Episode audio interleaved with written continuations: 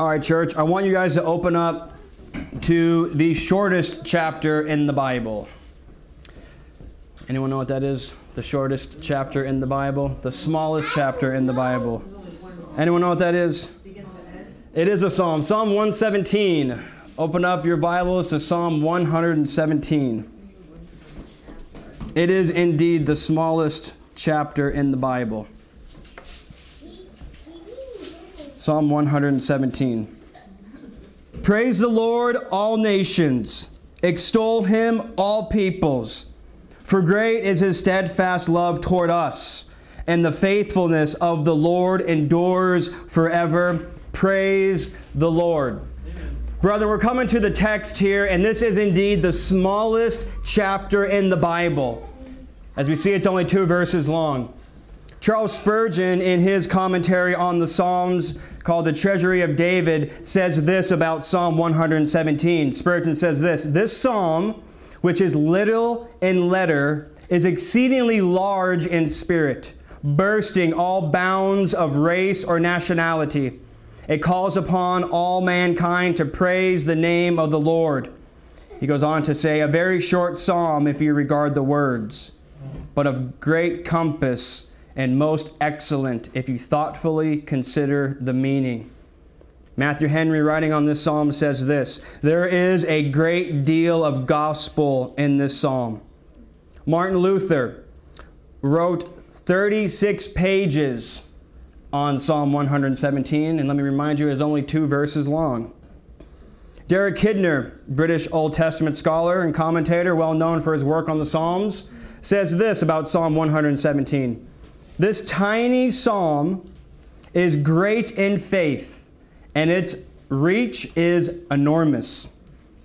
In this psalm, we too are challenged not to measure God's kingship as his little flock. This psalm, he goes on to say, proves to be one of the most potent and most seminal. Psalm 117 is, in fact, the very middle chapter of your Bible.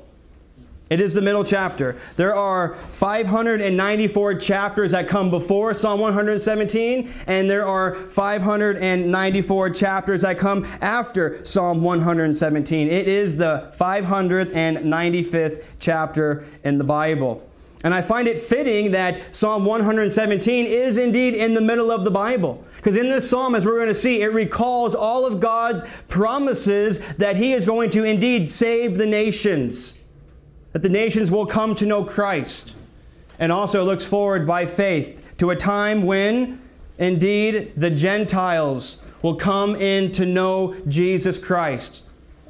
You and I, as people of God. James Montgomery Boice, in his commentary on the psalm, says this of Psalm 117 that this is a profound missionary psalm. In church, it is my desire today that we would see more of the enormous reach and the enormous depth of the gospel of Jesus Christ. And that we would see and that it would drive us as His people for more and more zeal to make Christ known in the world. As we, as uh, Spurgeon says, thoughtfully consider the meaning. Now, Psalm 117 breaks up nicely into two parts. We see it in verse 1. We see this, this call to praise of all the nations, all the peoples. And then in verse 2, we get the reasons for praise. So we get two parts the call to praise, verse 1, and the reasons for praise in verse 2. Verse 1 Praise the Lord, all nations. Extol him, all peoples. All peoples around the world are commanded, they are exhorted, and they are pressed upon to worship the God of the Bible alone, the Lord. And him only they shall serve. They are to praise him. They are to, they are to make much of him. They are to magnify him. They are to worship him. They are to give him their full devotion. They're to find in Him their full satisfaction in the God of the Bible, in Yahweh. Every person, brethren, owes their, their allegiance to Him because He is the Creator. We read that over there in Revelation. Worthy are you, our Lord and God, to receive glory and power and strength, for you created all things, and by your will they existed and were created. We owe worship to God because He made us. He made us, and it's by His will that we were created. We are made by Him for Him. In fact, that is the chief end of man to glorify God and to enjoy Him forever. He is the creator, He's the sustainer. He created us, He sustains us. He gives you breath, He keeps your heart pumping. He provides rain for the crops, He provides shelter and housing and every good thing that comes comes down from God. He gives life, He sustains life. The peoples, all peoples everywhere, are called to praise Him, to extol Him. And now, in this text, what we see implied here is that all peoples are to turn away from idolatry. They're to turn. They're to turn from their idols. They're to worship Yahweh alone. They're to worship the Lord alone. They're to come to Him. This speaks of the exclusivity of Christianity, the exclusivity of Christ and the gospel. All roads, church, do not lead to heaven. There is one way. And Jesus said that He was the way, the truth, and the life, and no one comes to the Father but by Him. We read in Acts chapter 4, verse 12, that Peter says that there is no other name under heaven given among men by which we must be saved. There is no other way. The nations are called, in Bible times here, to turn away from Molech, to turn away from Dagon, these false gods of the peoples, to turn away from Baal, to turn away from the Ashtarim, to turn away from worshiping the stars and the, and, and the skies up in the heavens. They're called to turn away and to come and to worship the Lord. Come and worship the God of the Bible. There is indeed none like our God. In fact, he says himself that he knows not of another. He alone is God. And we see this over in Isaiah chapter 46. You could turn there if you like. I want to read a couple verses here in Isaiah 46, verses 5 to 10. This is what the Lord says. He says, To whom will you liken me and make me equal and compare me that we may be alike? Those who lavish gold from the purse and weigh out silver in the scales hire a goldsmith, and he makes it into a god. Then they fall down and worship. Verse 7 They lift it to their shoulders, they carry it. They set it in its place, and it stands there. It cannot move from its place. If one cries to it, it does not answer or save him from his trouble. And we see that. We see the peoples fashioning a God made by, made by human hands, made out of stone and metal and gold and silver, whatever else it is, and it cannot, it has no eyes to see, they have no ears to hear. Indeed, there is no power to save. But what does the Lord say? He says in verse 8, Remember this and stand firm. Recall it to mind, you transgressors. Remember the former things of old.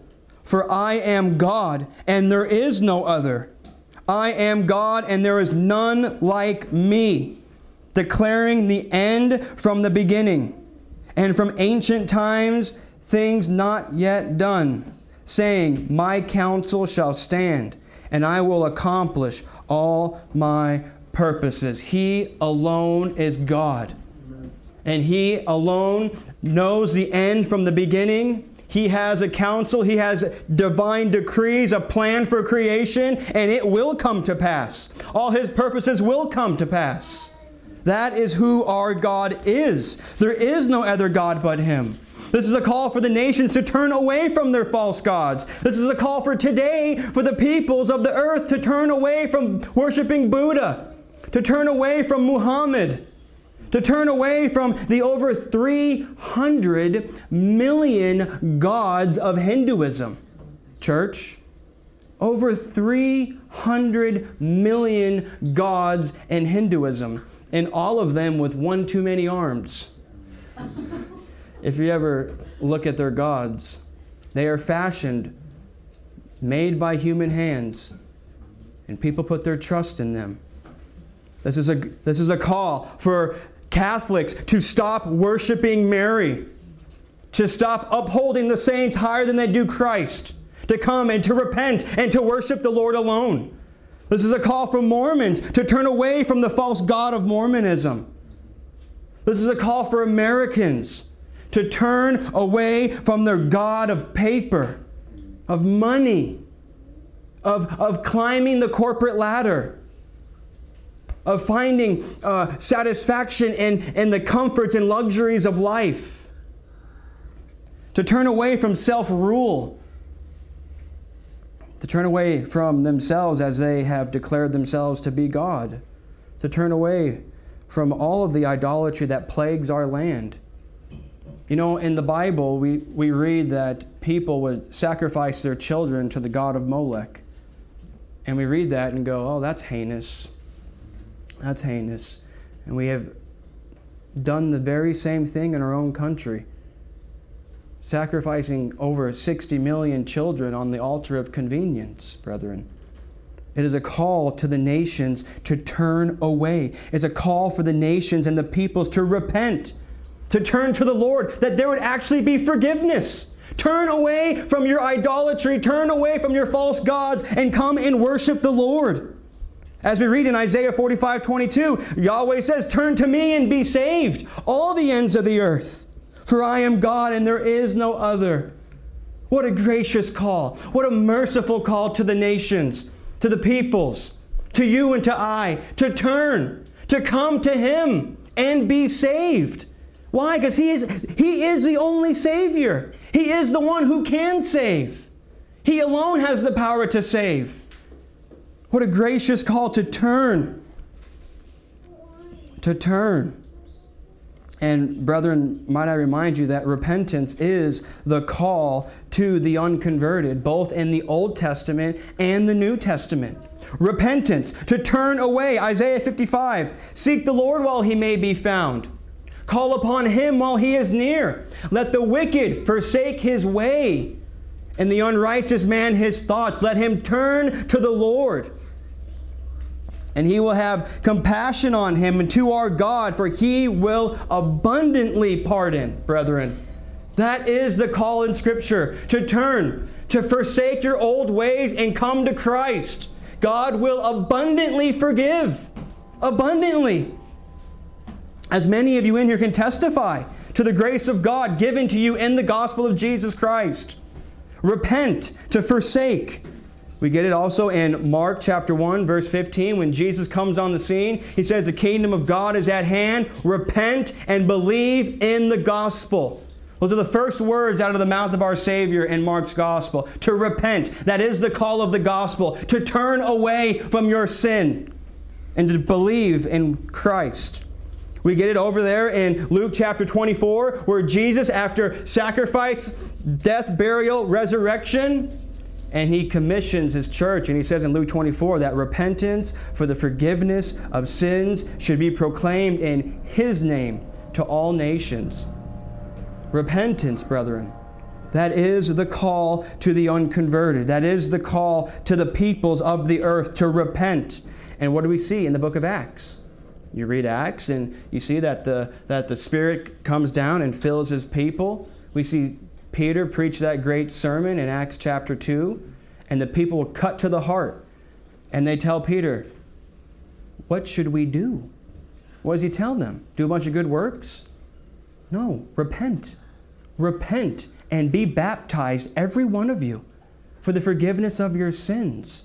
That is the call of the gospel to repent we see it also in Acts chapter 17, where Paul says, he's preaching in Athens. He says that God now commands all people everywhere to repent because he has fixed a day when he will judge the world in righteousness by the man whom he has appointed. And he has proven this by raising him from the dead, namely Jesus.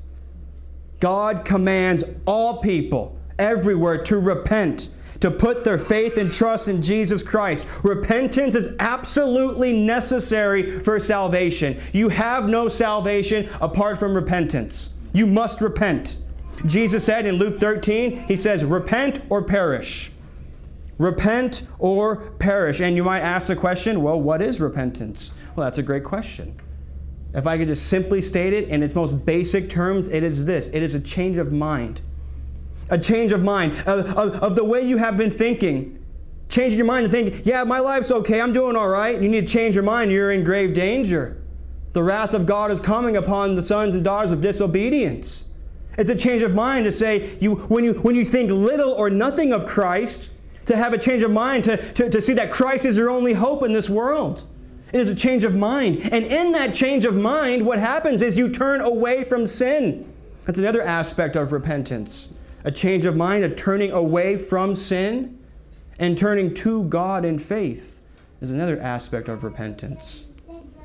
And so, in repentance, in its most basic meaning, is a, a, uh, having a change of mind that would lead you to turn away and then turn to Christ by faith, clinging to Him, recognizing that He is your only hope in this world.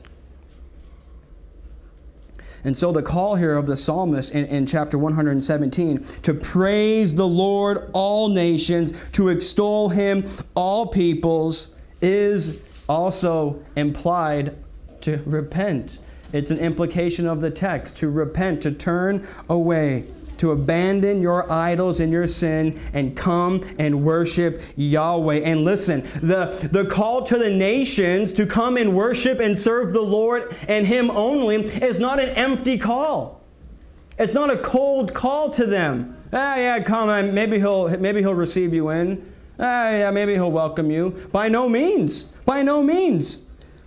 He has promised God has promised to welcome the nations into the family of God. He has promised to save, brethren. He has promised to do that. And the promise of the nations being included in the people of God ought to encourage us. It ought to encourage us. Because this is, this is the ultimate purpose of God is to have united praise from all the peoples of the world. That all the peoples of the world would, would honor and glorify His name, would magnify Him people from every tongue, tribe, people, and nation.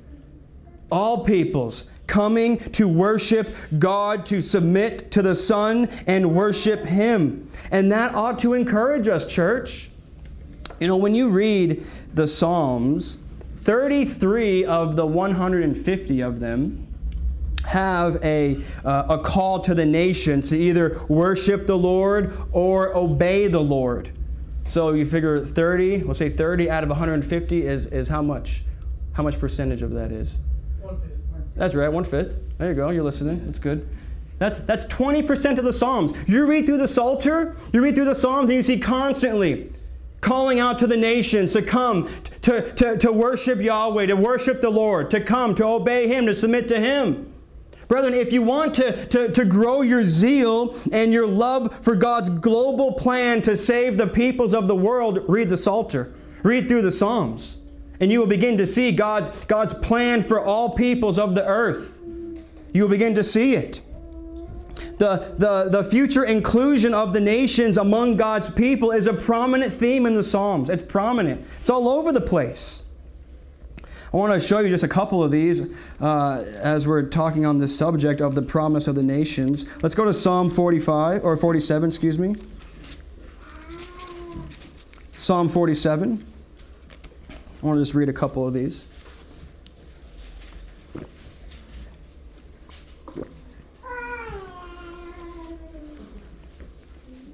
So again, I want us to understand this, okay? That that the call to the peoples of the earth to come and worship the God of the Bible alone is not just a cold, uh, uh, insincere call for them to come. In fact, they're called to come because God has welcomed all the nations to come. He has promised to save. So that's what, that's what we're looking at right now. And I want to show you a couple things here. Let's look at verse 7 uh, in Psalm 47. 7 to 9. For God is the King of all the earth. Sing praises with the psalm. God reigns over the nations. God sits on his holy throne. The princes of the peoples gather as the people of the God of Abraham. For the shields of the earth belong to God. He is highly exalted. We see that God reigns over the nations. He reigns over them and they belong to Him. They belong to Him. And He reigns over the nations. He sits as king over all of them. If that's general, let's go to something more specific. Let's go to Psalm 87 as we think about the promise of the nations coming and being included in God's salvation. Psalm 87, we'll read verses 4, 5, and 6. This is God speaking here in the inspired word. We see here, among those who know me, I mention Rahab, that's Egypt, and Babylon Behold, Philistia and Tyre with Cush. This one was born there, they say. And of Zion it shall be said, This one and that one were born in her. For the Most High Himself will establish her. The Lord records as He registers the peoples. This one was born there. If Psalm 47 was a general promise and a general understanding of God ruling the nations and the nations actually belong to Him, Psalm 87, 4, 5, and 6, we get specific nations, all nations, coming in to know God. This is, this is the Psalms anticipating that these nations are going to be registered in God's city. We have entire nations bowing down to Yahweh to serve Him. What, what, what glorious anticipation that sets us up for the New Testament. This is what goes on in the Old Testament the call, the promise, of looking forward to the day when the nations will, in fact, come. And we see it not just in the Psalms, like I said, but this is the thrust of the entire Bible. I want to show you guys this, what, what I mean by this being the, the, the, the thrust of all of Scripture. Flip with me over to Romans 15. So, Romans 15 was our New Testament reading. And I want to show you a couple of things here in Romans 15. This text really deserves its own full treatment, but I just want to point out a couple of things here. So, in this text, Romans 15, 8 to 13, that, that Sergio read for us, Paul is picking up here on God's plan for the nations. Now, in the context of what's going on in Romans 15, it's kind of important. Uh, because we don't, you know, okay, it's important. So we don't want to just pull scripture out of context, right? So, so Paul has been laying out for the last two chapters how and why Jew and Gentile are to relate in the church, okay, as one people of God. And he's bringing his argument now to a climax. And we see that in verse 7 of 15. Therefore, welcome one another as Christ has welcomed you for the glory of God. And then he says in verse 8, 4, this is why. This is why Jew and Gentile, and Gentile just means non Jew. All right, that's kind of a you know, it's, it's a biblical word, but we need to understand what that means. Gentile just means non Jew. Jews and non Jews are to relate in the church as the one people of God. And Paul says this is why that is. He says, For I tell you that Christ became a servant to the, to the circumcised, that's the Jews, to show God's truthfulness in order to confirm the promises given to the patriarchs, and in order that the Gentiles might glorify God for his mercy. So we have two reasons here why Christ became a servant, why he came into the world to confirm the promises given to the patriarchs, to Abraham, to Isaac, and to Jacob. And Christ came into the world in order that he would accomplish salvation for the world. The promises to the patriarchs, we just think of this think Old Testament, you think patriarchs, Abraham, Isaac, and Jacob, did in fact not exclude all the peoples of the earth, but actually included them from the very beginning. And we read that, right? In, in Genesis chapter 12, that God was going to bless Abraham, and through Abraham's seed, through him, all the peoples of the earth would be blessed. So the inclusion of the promises to them did not exclude people like you and I. We are not Jewish people. We are Gentiles. Unless, unless I know otherwise, I don't know. But I'm a Gentile, and most of you are Gentiles. Okay? And, and, and so God has come to do two things. We have always been included in the plan of God, always. And then he says this. And, verse 9, and this is where I want to focus here, and in order that the Gentiles might glorify God for his mercy. And then he says, as it is written. And in your Bibles, you'll probably see that the, that the uh, font here, the, the ordering of the paragraph changes a little bit. Paul, or, or it's all capital letters, amen? All right? And, and that's how we know now Paul is quoting from the Old Testament. And Paul is quoting from a number of different places here to prove his point. To say, hey, look at Jew and Gentile were always to be in the church together. Christ came to unite the two, one people of God, through faith in him. And he says, Therefore, as it is written, Therefore I will praise you among the Gentiles and sing to your name. That's Psalm chapter 18. And again it is said, Rejoice, O Gentiles, with his people. That's Deuteronomy 32. And again, verse 11, Praise the Lord, all you Gentiles, and let all the peoples extol him. Sound familiar to anyone? That's Psalm 117, verse 1. Amen. So there's our text here. The only time it's quoted in the New Testament is right here. That's, that's why I'm coming here. And then again, verse 12, Isaiah says, The root of Jesse will come, even he who arises to rule the Gentiles. And in him, the Gentiles will hope. And we read that text in our Old Testament reading that Isaiah was talking about a coming day when the Messiah would come. This, this root of Jesse, Jesus Christ, would come and he would rule the Gentiles. And in him, the Gentiles would hope. Now, I want you to, to, to notice something here. Brethren, we are recipients of the mercy of God. If you have placed your faith and trust in Jesus Christ, that mercy is yours. It is unmerited, undeserved mercy. We do not deserve the salvation of God. None of us. Nobody. It is mercy. If you guys know Dave Shoemaker, he, he always wears this shirt. I love it. It's black. It says, I deserved wrath, but instead got mercy. And that, that is a profound biblical truth that all of us deserve the wrath of God. But God, in His mercy, has opened the door for people like you and I to be saved. And it has always been His plan. Now, notice this, though. Remember, I'm talking here about the entire thrust of Scripture. Paul quotes from a few different places. But I want you to notice something here. He quotes from the law, Deuteronomy, first five books of the Bible. He quotes from the prophets, Isaiah, and he quotes from the Psalms uh, Psalm 18 and Psalm 117. So he quotes from the law, the prophets, and the Psalms. Remember in Bible study, if you guys were here a couple Fridays ago, we talked about this. When Jesus says in Luke 24, uh, I, will I'll, read it to you.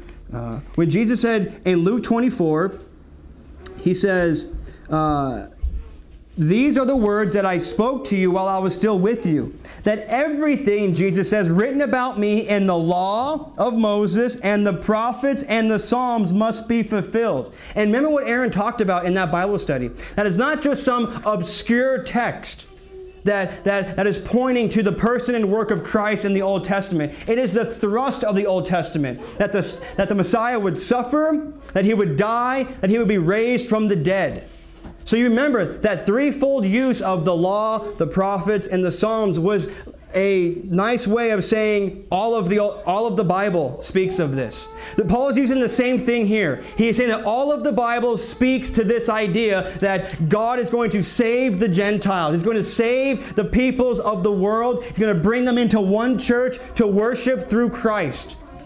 And brethren, that ought to encourage us. That ought to encourage the people. That yes, indeed, God promised, and it's actually happening. You're proof of it. You are proof that you are glorifying God for His mercy. Now, what does that look like? glorifying God for his mercy? Well, it looks like all the what these texts are saying to praise, to sing, to rejoice, to, to extol, to put our hope in. That's what that text in uh, 1512. And in him will the Gentiles hope. Brethren, hope. The supreme object of our hope will be the supreme object of our worship. What we are putting our hope in the most will be the object of our worship. And for every true believer in Jesus Christ, their hope is found in nothing less than Jesus Christ and his righteousness. Nothing. It is found in no other place.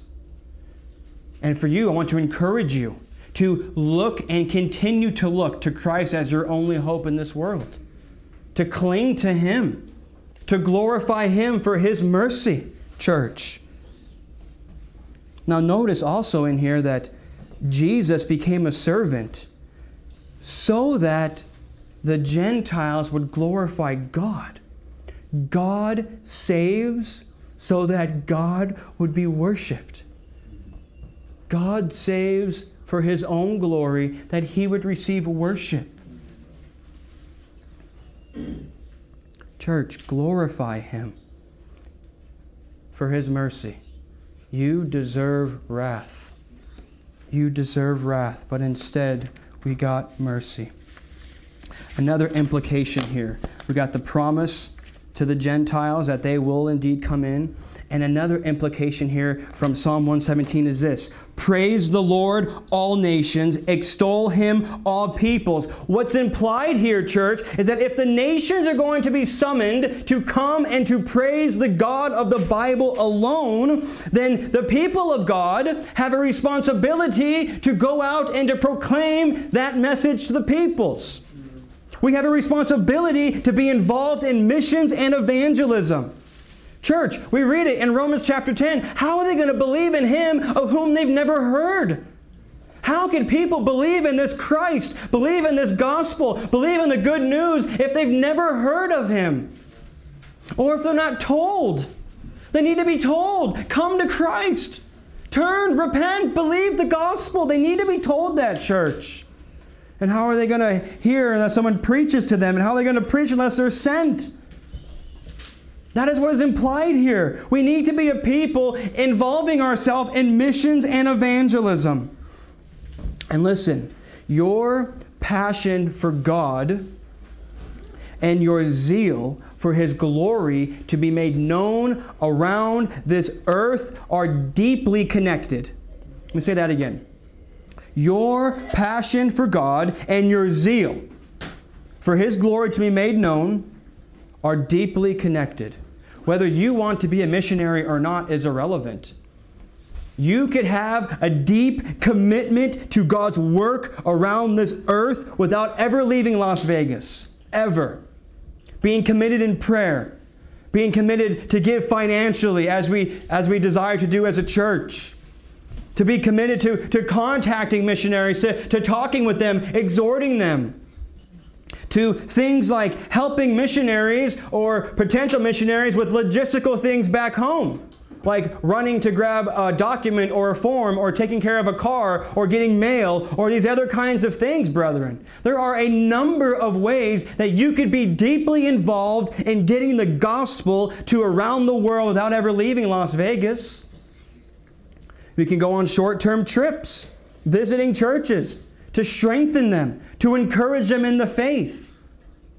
There is a lot of different ways that we as a people of God can be involved with getting the gospel to the nations. And of course, as I always pray for this church and for you by name, that God would raise you up and send you out of here to go proclaim the gospel.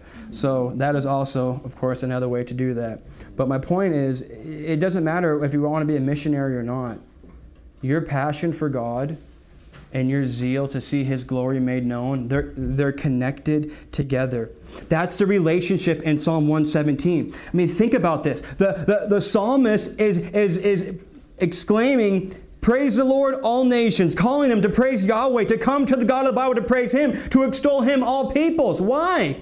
For great is his steadfast love toward us, and his faithfulness of the Lord endures forever. His passion for God, he knows who God is, he knows him. And so he's calling the nations out to come and to gather and to worship him, to praise and exalt God because he knows his character. He's, he's essentially, in essence, saying, Come, come, and, and this great God would be gracious toward you if you would but come. His, his steadfast love is great toward us, and it could be great toward you if you would just but repent, if you would but come. He knows the steadfast love of God, He knows the faithfulness of God. You see, they're connected there. The more we love Christ, the more we are consumed with Him, the more we that we deeply worship Him, the more we're going to want to see people come to faith, church. You see that? They are deeply connected. John Piper, love John Piper.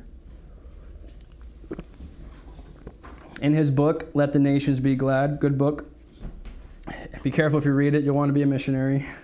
But John Piper, in his book, Let the Nations Be Glad, he, uh, he says this in there, talking about this connection between worship and our passion and zeal for the gospel to be made known around this world. He says this. Uh, it's like the first paragraph of the book, so easy to find. He says, Worship is the fuel of missions. Passion for God and worship precede the offer of God and preaching. So, passion for God and worship comes first before offering God and preaching. He says, You cannot commend what you do not cherish. Missionaries, or anyone really, will never call out, Let the nations be glad, if they cannot say from their heart, I rejoice in the Lord. I will be glad and exult in you. I will sing praises to your name, O Most High. Psalm 104, 34, and Psalm 9, 2. Missions begins and ends in worship. You see what he's saying there? If we do not cherish God in our heart, if we personally are not exulting in who He is, then we will not be able to say to the nations, Come. It, we won't do it. We just won't do it. Our zeal will not be that what it ought to be. And so we need to be cultivating as a church, individually and corporately, a deep passion for God. Because that's what, that's what missions is. Missions is, is, is an outflow, I can put it this way it's an outflow of our worship of God. It really is. And so those things are connected. They're connected. And so, brethren, for us, I, it's my desire that we would grow, that we would grow in our passion for Him and our love for Him, that we would worship Him, and that would overflow into us seeking to make God's gospel known among the nations. And so, what we see happening here in this first verse, we see the nations are called to repent. The nations are promised of their inclusion. They will, God will welcome them. It's been His plan from the beginning. And we see the duty of the church to missions and evangelism in verse 1. And now we're going to move on into verse 2 of Psalm 117 the reasons for praise. He says, Praise the Lord, all nations, extol Him, all peoples, for great is His steadfast love toward us and the faithfulness of the Lord endures forever. Praise the Lord. So the question is why? The nations are summoned. You and I and every single person in this world is summoned to come and to praise God alone, to repent and to come and worship Him. Now, why? Well, the psalmist tells us here two things here. And I could summarize this as saying, because of who God is. Because of who He is. He is great in steadfast love and his faithfulness endures forever. The why, the reason for praise is because of who he is. He is a merciful God, he is a loving God, he is a faithful God. Now, other translations have here that because, or they say this, he loves us with unfailing love, or his love towers over us. Now, this word here for great, great is his steadfast love toward us. The idea here is that it is strong, that it's prevailing, that it's, it's overtaking or overcoming. It has this idea of someone or something else prevailing over something else because of its superior qualities. Now, hear me out here. You, we see this in Genesis chapter 7 when the flood waters prevailed over the earth the flood waters mightily prevailed and covered the whole earth. They took over the sense of, of strong, the, the waters prevailing over the earth in the flood. We see it in Exodus chapter 17 when Moses and Israel went out to fight the Amalekites and Moses was lifting up his hands, and when his hands were lifted, the Israel was winning the war, and then when his hands got tired, they fell down and they were losing the war. And so what did they do? They sat Moses on a rock, and they one guy on each side. Aaron held up his arm, and uh, was it uh, Joshua held up his arm, and then Israel prevailed over the Amalekites. So we see it there the sense of, of, of strong, prevailing, overtaking, overcoming, conquering something else. We see it also in Psalm 65. I want you to turn there. This prevailing love of God. And, and, and looking at this word prevailing. Psalm 65, verse 3.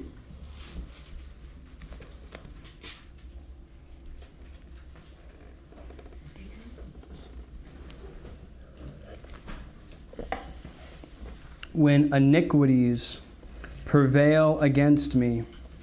You atone for our transgressions. So we have the idea here of sin, sin prevailing over you. Listen, church, when sin has a tendency to begin to prevail over you, you need to and must know that there is atonement and forgiveness found in Jesus Christ, that you would look to Him. When you are battling and fighting with sin, you need to know that Christ atoned for your sins. And this is the same for all who are not Christians. That when iniquities prevail, that there is atonement. That there is. There is a Savior. And his name is Christ.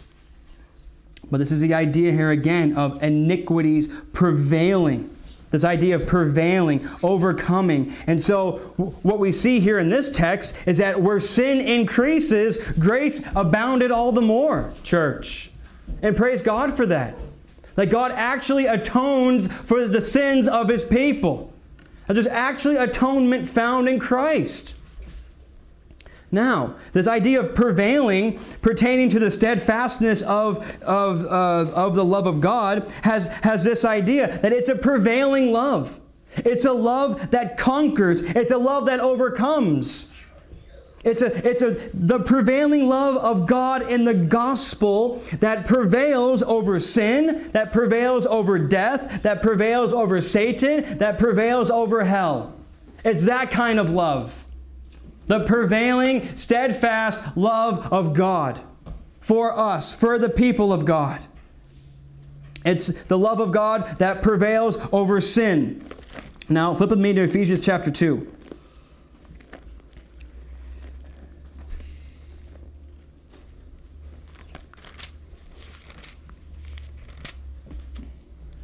Ephesians chapter 2, starting in verse 1, of this prevailing love of God in the gospel, prevailing over sin. We read this in verse 1 And you were dead in your trespasses and sins, in which you once walked, following the course of this world, following the prince of the power of the air, the spirit that is now at work, and the sons of disobedience, among whom we all once lived in the passions of our flesh, carrying out the desires of the body and the mind, and were by nature children of wrath, like the rest of mankind.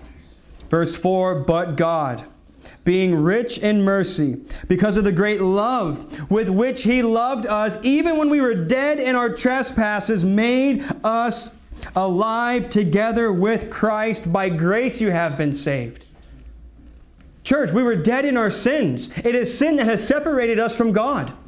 We were by nature children of wrath.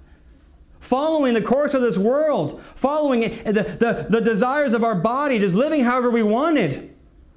Unable to love God, and God comes in, and because of His rich mercy and His great love, He makes you alive in Christ. That is the love of God in the gospel that prevails over sin. And we see also down in verse 11 when he says, Remember, that at one time you Gentiles in the flesh, called the uncircumcision by what is called the circumcision, which is made by the made in the flesh by hands. Remember, he's talking to us. Remember that we were at one time separated from Christ, alienated, strangers, having no hope and without God in the world. But now in Christ Jesus, you who were once far off have been brought near by the blood of Christ. We were separated spiritually and positionally, physically separated. Had no idea of God's work in this world, spiritually unable to love God. And God comes in and He conquers all of that. He brings us near by the blood of Christ. He makes us alive because of His mercy and His great love for us through Jesus Christ in the gospel. It's a prevailing love of God in the gospel that prevails over sin. It's also prevailing over death. Jesus said in John chapter 11, verse 25, He said, I am the resurrection and the life. Whoever believes in me, though he die, yet he shall live. Christ conquered death, He conquered the grave. And when you put your trust in Christ, when you cling to Christ, whoever, he says, believes in me, though he die, he will live. We will live with him forever. Death does not have the final say. As we read over there in 1 Corinthians 15, O death, where is your victory? O death, where is your sting? Because of what Christ has done in the gospel. He conquers death, He conquers sin. The prevailing love of God conquers Satan. Church, he conquers the enemy. In the gospel, the enemy has been bound together, he has been bound up. We read this over there in Matthew chapter 12, where Jesus says that he has come in and he has bound the strong man in order to do what? Plunder his house. Amen. And, and what's in Satan's house? The nations, the peoples, you and I, being deceived, and the power and this whole world in the power of the evil one, but no longer. Why? Because Jesus Christ has come and he has bound the strong man. He has bound him. He has plundered his house and he is saving the peoples. We read this also in John chapter 12. I'm going to go quick here, but if you want to, well, I guess I can slow down. There's, there's no clock in here, so it always makes me a little nervous, but I don't know. Can ever, I don't even know how long I've been preaching for. In, in John chapter 12, on this, on this idea that the prevailing love of God overcomes Satan, we read that Jesus says in John chapter 12, verse 31, he says, Now is the judgment of this world. Now will the ruler of this world, that is Satan, be cast out. And I, when I am lifted up from the earth, will draw all people to myself. Christ says that now is the judgment. The ruler of this world, Satan, he's cast out. He's on, no longer able to deceive the nations. And Christ, when he is lifted up, when he is crucified, he will draw all kinds of people. All the nations are going to come to know Christ. People from everywhere, like we read, from every tongue, tribe, people, and nation, Christ has redeemed with his own blood. Satan is decisively defeated upon the cross of Christ. We read over there in Colossians chapter 2 on the same idea. In Colossians 2:15, we read that he disarmed the rulers and authorities, spiritually speaking, and put them to open shame by triumphing over them in him or in the cross that Christ triumphed. He conquered Satan and his reign upon the earth in his death, burial, and resurrection put them to open shame. And now, as we read in Revelation 20, that Satan is bound, and he is bound to the, to the end that he can no longer deceive the nations. In church, what do we see since the death, burial, and resurrection and ascension of Christ and the giving of the Spirit? We see the gospel going out and going out mightily in power and spreading all over this earth, everywhere. He is bound, unable to deceive the nations any longer. It is the prevailing love of God in the gospel that conquers and prevails over Satan and also hell. Listen, I've been thinking about this this week, and to my own shame, thinking of that verse that is the most popular verse in the Bible by far, can be quoted by a number of unconverted people. John 3:16. For God so loved the world that he gave his only son, that whoever, whoever would believe in him would not perish, but have eternal life. What a loving God. What a loving God to send his Son into the world for the purpose of whoever. You know what whoever means? It means whoever, anybody, anyone would come to Christ, would believe upon him, would not perish, but would have eternal life. Church, his prevailing love toward us is a reason for praise, and it is a reason for those who do not know Christ to come to him. To come to him, that he will welcome them. Also, number two reason for praise. This one will be a little shorter. His faithfulness. For great is his steadfast love toward us. And there's room for you, all nations, all peoples. And the faithfulness of the Lord endures forever. And you think about this, un- undoubtedly, Israel could say at this time that God has been faithful to them. Certainly, it was a reason for them to praise Him that these people failed multiple times. And God, and, and, and they deserve to be destroyed on a number of occasions. But what do we, excuse me, what do we read in the Bible? That God constantly is being recalled to the promises that He made to Abraham, to Isaac, and to Jacob. And we see Moses all the time in the Old Testament saying, Lord, you can't you can't destroy them. You made promises. And God being faithful to His word, being the faithful God to carry out what He has promised He said He would do. God is faithful. And His faithfulness endures forever. He will always be faithful. He is truly the faithful God. He will never go back on what He has said. Ever. Ever. He is true to his word. One commentator uh, sums up this last little section here as this All of God's plans and promises are as fresh and intact now as on the day when they were made, and they will remain so.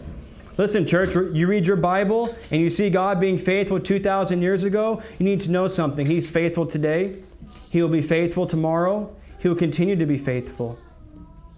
And that, is, and that ought to be encouraging for us. Did not Christ say, does not God say, whoever comes to me, I will never cast out? That is a promise made in the scriptures that whoever would come to Christ, whoever would come, he would by no means cast them out. By no means. He is faithful to his word. Did Christ not say, I will build my church, and the gates of hell will not prevail against it. He will, Lord. He, he will. He will build his church. Did Christ not say that I will be with you to the end of the age? Church, he said that. And he is faithful to do it, to be with his people as they go out, as he has said, to make disciples of the nations that He will be with you to the end. He is faithful to do that. Did Christ not say that I will lose none of those whom the Father has given me, but all will come? All of them. He will lose none. You know, that is what really encouraged and, and, and moved Charles Spurgeon to salvation there. The, that, that, that, that understanding of the scriptures, that Christ will lose none. So I'm going to tell you right now, if it's, if it's dependent upon you and I, we, we, would have, we would have fallen away a long time ago. But it's not dependent upon you. It's dependent upon God. God has said in His power that He will lose no one. He will see fit that they make it to the end. That's a God we could trust. When we come to Him, He says that we'll never be cast out and He will never lose any of His people. Has not God said, Whoever believes has eternal life? Brethren, He's faithful. Has He not said that if you seek Him first, He will provide all that is needed for you? Did He not say that? He's faithful. He's faithful, church. Listen, do you know His prevailing love? Do you know it? Do you know His faithfulness? Do you know the mercy of God given to you in the gospel? Then, church, then declare his glory among the nations, his marvelous works among all the peoples. And let us, as the psalmist says, let us praise the Lord. Let's pray.